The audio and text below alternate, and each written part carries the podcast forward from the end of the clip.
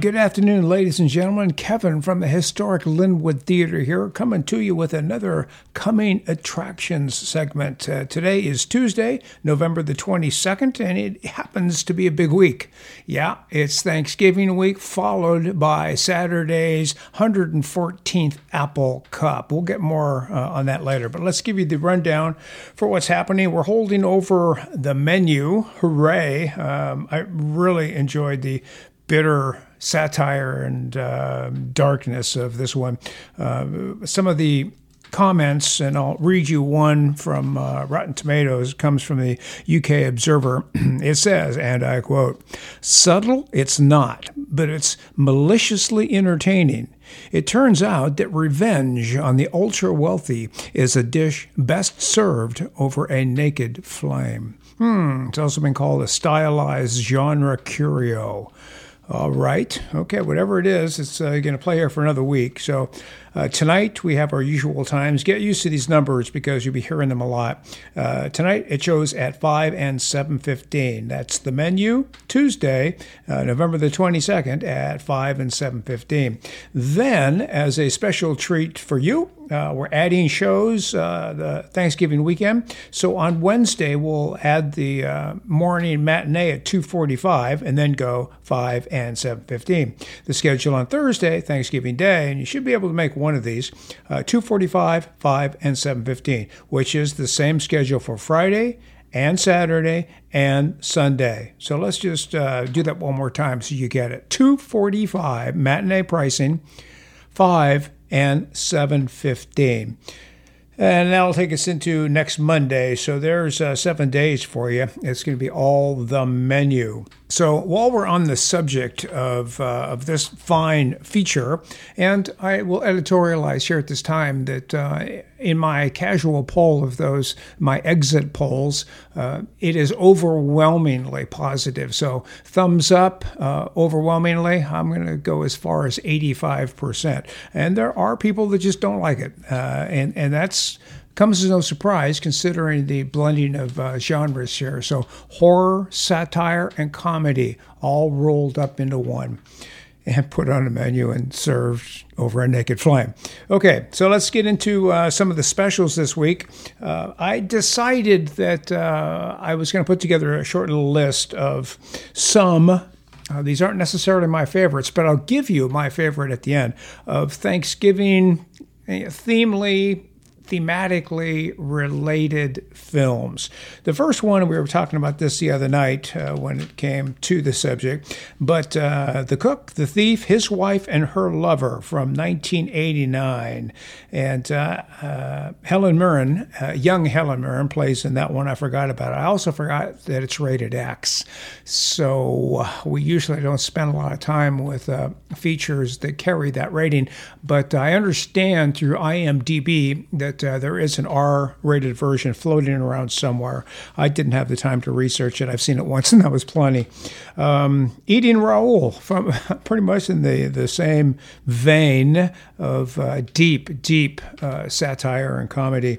And may, maybe you have noticed that I've been running cartoons this whole week and probably will continue to do so.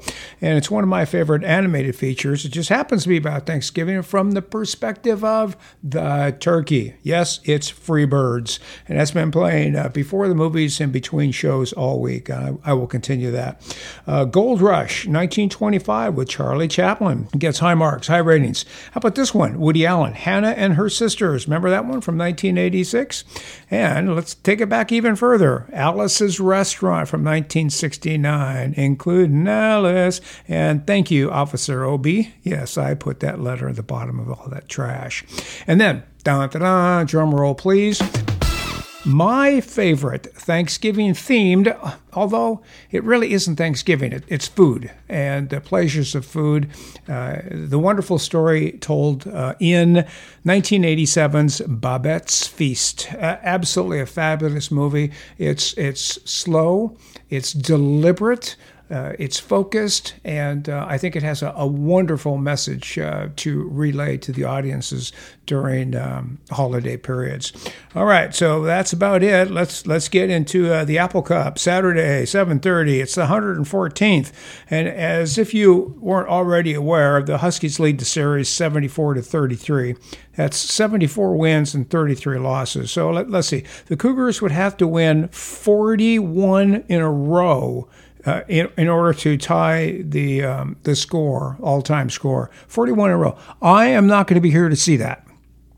Uh, and chances are very good that it won't happen anyway. So why even spend any more time with it? However, one of the true joys of this being Apple Cup week is uh, Apple Cup jokes. And uh, perhaps you're not aware of it, but I'll fill you in now if you haven't already figured it out.